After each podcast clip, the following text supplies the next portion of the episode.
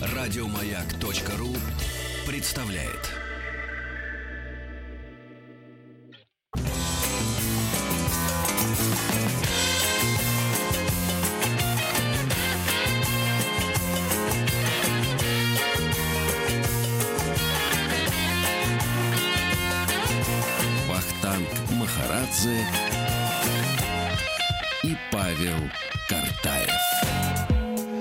Ближайшие полчаса мы посвятим эпохе Тюдоров. На связи доцент Аранхик, доцент РГГУ Елена Давыдов- Давыдовна Браун. Елена Давыдовна, здравствуйте. Здравствуйте. Здравствуйте.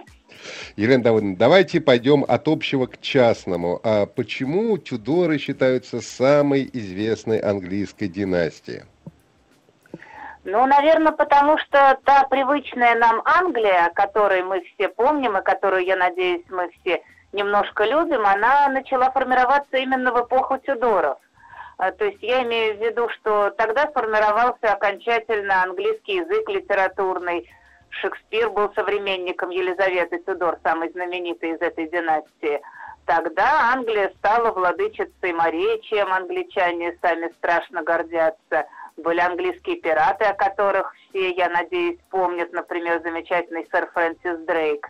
А, Тогда начинается потихонечку экономический подъем в Англии, который потом сделает ее одной из самых таких э, процветающих стран Европы. А, Ну и вообще это время, когда англичане, в общем-то, чувствовали себя хорошо, и которое они, что очень немаловажно, воспринимали как эпоху стабильности. Ну и, пожалуй, самое последнее – это англиканская церковь. Она ведь тоже появляется при Тюдорах. Да, Елена Давыдовна, а. Да, как потеряли власть предшественники и как пришли к власти, собственно, герои сегодняшней передачи «Династия Тюдоров»? О, это была почти детективная история, которая известна нам как «Война алые и белые розы», хотя на самом деле там не было роз, но во всяком случае те, кто сражались, понятия не имели, что у них идет, оказывается, война алые и белые розы, и вообще какая-то одна война. В 50-х, 80-х годах 15 века были в Англии беспорядки, часто менялись короли, за, власти боро- за власть боролись династии Йорков и Ланкастеров, и, как обычно бывает, победил кто-то третий, а именно дальние родственники Ланкастеров Тюдоры. То есть, Ну, то есть получается, вос- воспользовались моментом просто, да, получается? Ну, фактически, да. Там последний король из династии Йорков, Ричард III, он был не очень популярен. Про него говорили, что он, может быть, э, пришел к власти, убив своих племянников. Вот эта вот знаменитая история принцев в Тауэре, о которой слышали, наверное, все, кто бывали в Тауэре, да и те, кто не бывали тоже.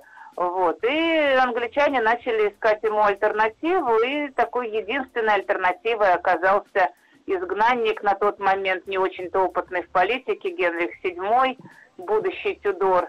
И вот он приплыл в Англию, выиграл одну битву при Босворде, и то его генералы выиграли эту битву за него. Ну а дальше Генрих удачно стал основателем династии. Мгм. Генрих основатель, а самая знаменитая представитель это Елизавета, получается. Такие у Ну, нас узлы, да, в династии. Конечно, хотя еще Генрих VIII тоже, наверное, застрял в памяти многих благодаря, ну, в зависимости от симпатии. Кто-то помнит его как основоположника англиканства, а прекрасные дамы обычно помнят его больше как такого сомнительно интересного мужа, у которого было шесть жен. Но его поэтому, да, с синей бородой даже называли. Ну да, там можно было запутаться в его брачных стратегиях. В принципе, англичане даже стишок придумали, чтобы запомнить жен Генриха VIII. Разлюбил, казнил, умерла, разлюбил, казнил, пережила. Удобно, да. А как э, Генриху еще седьмому, давайте чуть раньше э, вернемся, удалось удержаться на троне? Все-таки времена были очень непростые в то время. Ну, с одной стороны, конечно, непростые, а с другой стороны, он и сам оказался очень одаренным политиком, он э, проводил весьма удачные внутренние реформы, Э, Он, э, например, создал два таких органа, которые потом были прочной опорой королевской власти, Совет Уэльса и Северный Совет. Э, То есть два самых таких неспокойных места на английской карте он таким образом подчинил королевской власти, хотя, в общем, в Уэльсе он и так был довольно популярен, так как его предки с отцовской стороны, они валлийцы, что, естественно, гражданами Уэльса очень-очень ценилось. А, вот. А еще э, не такие уж больш... Крупные, удачливые у него были соперники. Хотя самозванцы его тревожили все правление. Постоянно кто-то объявлял себя кем-то из, побы... Э, из погибших, простите, принцев в Тауэре. Но вот вы сказали, что он был валийцем, да, Генрих VII, но ведь валийцев тогда в Англии воспринимали, в общем, как низшую касту совершенно, и, в общем, валийцу стать королем, ну, мне кажется, было совсем непросто в то время э, преодолеть вот это вот сопротивление аристократии английской в то ну, время. Так это он по батюшке валийца, а по матушке он родственник Ланкастеров, поэтому здесь все было в порядке. Да 118 потом, понимаете, лет. Про, да, простите, да, простите. Да, да. Угу. Да, дело просто в том, что более близких родственников Ланкастеров из тех, что находились в зоне досягаемости, их просто не было. Поэтому тут не от хорошей жизни сына Валица и э, Маргарет Бафор объявили претендентом на королевский трон. Угу. А можно заметить какой-то вот определенный фамильный почерк правления за эти 118 лет? Или все-таки это была очень неоднородная эпоха? Вы знаете, на самом деле у них у всех, э, ну, за, за редкими исключениями, э, были качества, которые делали их хорошими королями. А именно, как э, мне кажется, все Тюдоры большое внимание уделяли внутренней политике, и все они были в этой самой политике достаточно уверенными реалистами. То есть у них не было прожектов каких-то неосуществимых, они довольно неплохо распоряжались финансами, и вот как э, основатель Королевского дома Генрих VII наметил линию отсутствия крупных войн, или во всяком случае не установка акцентов на вот внешние какие-то ориентиры на завоевание, внимание к увеличению королевских доходов, некоторые даже, может быть, меркантилизм. Вот так они все и правят. Елена Давыдовна, вы упомянули о том, что при Генрихе VIII э, Англия сменила католическую религию на англиканство. А что вообще привело к этому? Почему Генрих VIII э, вообще решил порвать со Святым Престолом? Это были какие-то личные причины? Или, в общем, он э, как-то думал о государстве? Были какие-то причины важные для государства в тот момент? Ну, видите ли, это тот вопрос, о котором историки довольно горячо спорят до сих пор, потому что, конечно, мы можем только гадать в голову Генриху VIII, увы, нам залезть никак не удастся. Есть те, кто говорят, что это было исключительно государственное решение, потому что английской церкви и вообще англичанам не очень нравилось зависимость от Святого Престола, все же Рима, от Англии, он довольно далек. И речь идет не только о географической удаленности, а о том, что у римских пап и английских королей зачастую были совершенно разные политические земные интересы. Не нравилось наличие в Англии огромного количества монастырей, ведь э, люди XVI века совершенно справедливо отмечали, что монахи ведут не самый загруженный, а довольно наоборот праздный образ жизни, налогов не платят и, конечно, стоило бы с этим что-то сделать. Не нравилось то, что Библию нужно было читать на латыни, а не на родном языке. Собственно, движение за перевод Библии на английский, оно началось в Англии еще задолго до правления Генриха VIII еще в конце XIV века уже были проповедники, самый известный из них Джон Уиклиф, который призывал Библию сделать английской. Но, Но ведь протестанты стороны, существовали. Нет, ну он, конечно, не протестант, он просто один из э, священнослужителей, который ратовал за то, чтобы католичество было подвергнуто реформе. Он указывал на недостатки, на праздность Э, священников, на чрезмерно дорогое содержание церкви, э, на коррупцию, ну и вот на то, что церковь недостаточно национальна. А это не а, раскололо вот, общество английское, смена религии в те времена? А, смена религии на англиканство? Угу. Ну, конечно, расколола, но Англия, она ведь везде идет своим путем, вы же это прекрасно знаете. А Англия благодаря этому так и осталась своим уникальным островным государством. У них ведь вера и не католическая, и не протестантская, а англиканская, где есть э, сохранившиеся элементы католичества, например, довольно пышная обрядность, э, церковная иерархия.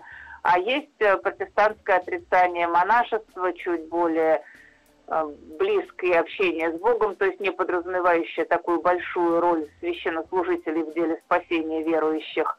Вот, поэтому все, в общем-то, очень логично для английской культуры. Э, и столетиями эта проблема оставалась. Были ярые католики, были ярые протестанты, королевская власть боролась с теми, и с другими, но в конце концов все устоялось и стало очень привычным. Сейчас англичане свою веру принимают как некую данность, э, неспосланную им свыше. Ну, в смысле, Елена то, что у них своя уникальная вера. Угу. Елена Давыдовна, я читал э, версию о том, что Генрих VIII хотел развестись, а вот э, папа ему не давал такой возможности, и поэтому вот как одна из причин он решил разорвать с папским э, престолом в тот момент. Имеет ли эта версия право на существование, как вы думаете? Конечно, но я думаю, что это просто не единственная причина. Безусловно, личная драма короля сыграла свою роль, но тут даже не личная драма, Видите ли, Генрих VIII, он же всего лишь второй представитель династии на троне. И, естественно, он не мог чувствовать себя по-настоящему уверенно. А от первого брака, к сожалению, родилась всего одна дочь, э, и поэтому нужен был обязательно наследник мальчик, нужен был кто-то, кто продолжит вот эту вот э, линию Тюдоров, и а, поэтому очень желательно было как-то решить этот вопрос. Вот Генрих VIII решил его через э, то, что он сам фактически объявил себя главой церкви, по его приказу его брак был расторгнут, и уже с Анной Болейн во второй брак он вступил, хотя, конечно, и личное обаяние Анны Болейн, в которую Генрих VIII был очень даже влюблен, оно свою роль сыграло. Вот, наверное, многие из наших слушателей знают, что в честь Анна Болейн, Генрих VIII сочинил текст на старинную мелодию, и получилась знаменитая песня «Зеленые рукава», очень приятная, Грейс романтичная. Да. Если я все правильно помню, он потом и казнил эту любимую Анну Болейн, собственно. Ну да, увы, отношения у них как-то не задались, потому что и Анне не удалось родить мальчика Генриху VIII. Был бы сын, не было бы вопросов. А она тоже родила девочку, ну, правда, если бы Генрих знал, какую девочку, все-таки это будущая Елизавета I, Великая. Но он не а предвидел. А у нас были какие-то контакты в те времена с э, династией Тюдоров? Я имею в виду, что русское государство как-то вот э, посольство, может, какое-то отправляло, или на, наоборот, англичане сюда приезжали? Вы знаете, это как раз то время, когда Европа узнает о России, Россия лучше начинает понимать Европу, но тогда мы друг для друга еще очень чужие. А, вот существует же казус сватовства Ивана Грозного к Елизавете I. Это действительно имело место быть, хотя справедливости ради нужно сказать, что к Елизавете сватались все неженатые мужчины той эпохи, я имею в виду вся высшая аристократия, все принцы, потому что уж очень вызывающим было положение Елизаветы. Она настолько невеста шикарная, что грех к ней не посвататься. Вот и наш Иван Грозный тоже решил, хотя отказ логичный совершенно. Ну, представьте себе, зачем королеве Англии ехать куда-то в далекую Россию, которую никто даже толком не представляет. Э, вот, она ему, разумеется, отказала. Иван Грозный а, ответил на это несколько нервно. Он, видимо, всерьез воспринял свое сватовство. А то бы история могла бы совершенно по-другому повернуться, если бы Елизавета стала женой Ивана Грозного. Может быть, все бы было иначе и для а, Великобритании, и для ну, Англии, ну, и для России. альтернатива. Мне кажется, они бы не очень ужились. Они оба такие властные, каждый по-своему, что это было бы... Ну, хотя интересно наблюдать со стороны. Новый параграф бы в истории появился опричнина на Туманном Альбионе. Почему бы нет? Да, Елена Давыдовна, вот Екатерина I вошла в историю как Екатерина Великая. Чем она заслужила такое прозвище? Елизавета вы имеете в виду, да? Елизавета, Елизавета да, Елизавета, конечно, простите, да, оговорился. Ну, на самом деле она заслужила такое прозвище тем, что э, у нее было довольно э, долгое царствование, э, фактически вся вторая половина XVI века, это век Елизаветы, э, тем, что при ней не было серьезных э, войн, а те, что были, завершались победоносно. ну, я имею в виду, не было длительных таких изматывающих военных конфликтов. Э, э, были же блестящие победы, самая громкая из них, это, конечно же, поражение Великой Армады, э, когда флот испанцев, уже намеревавшийся поработить Англию, они ведь даже цепи везли в большом количестве, чтобы э, вот англичан к покорности привести, и священников везли, чтобы вновь Англию в католичество обратить. Все это превратилось в прах. Э, Елизавета на какое-то время удачно примирила рьяных протестантов, рьяных католиков и сторонников англиканской церкви. У нее вообще была такая очень взвешенная женская политика, э, лавирование, удовлетворение тех и других. Ну вот, например, как блистательно она отвечала на бесконечные попытки парламента выдать ее замуж. Она сначала пока возраст это еще под, э, позволял, никогда не говорила нет. Она говорила, да, конечно, вы правы, но может быть попозже, может быть кто-то еще. Вот этот вот кандидат, он для Англии, обратите внимание, не для меня, для Англии, недостаточно хорош. Ну, а потом уже, когда она по возрасту могла это себе позволить, стала говорить, что она не желает супружества, она замужем за Англией. Тоже замечательное заявление. А вот. Почему и культурный покров... подъем был. Да. Скажите, Елена Давна, а почему она покровительствует пиратству и даже вот э, сэра Фрэнсиса Дрейка, о котором вы уже упомянули в самом начале, сделала рыцарем в результате? Как ей вообще в голову пришло платить деньги пиратам? Ну, потому что пираты сделали очень важное, нужное геополитическое дело, причем э, самостоятельно. А, понимаете, это ведь э, явление пиратства, всячески романтизированное современным кинематографом, оно возникло не случайно.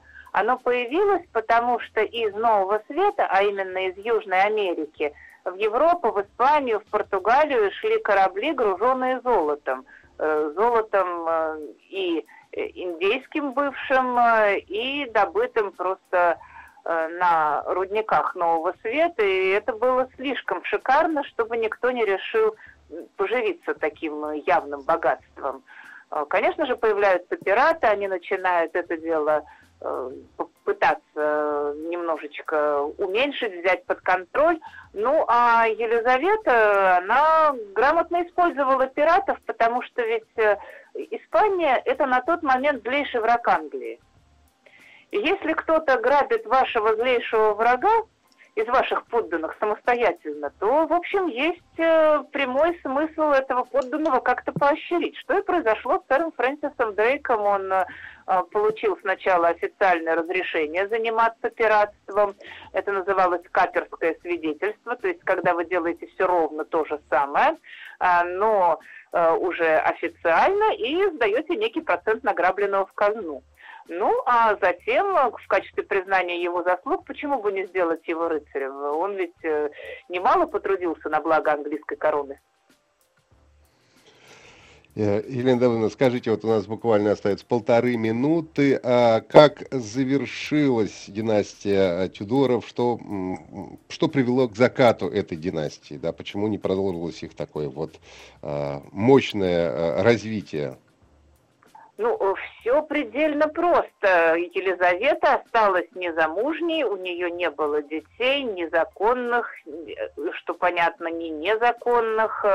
И в результате она мирно передала правление своему племяннику, шотландскому королю, и на самом деле даже этим последним жестом сделала для Англии очень много хорошего, ведь Англия и Шотландия воевали столетиями, а тут они мирно объединились под властью одного монарха и до сих пор существуют в рамках одного государства более или менее дружно.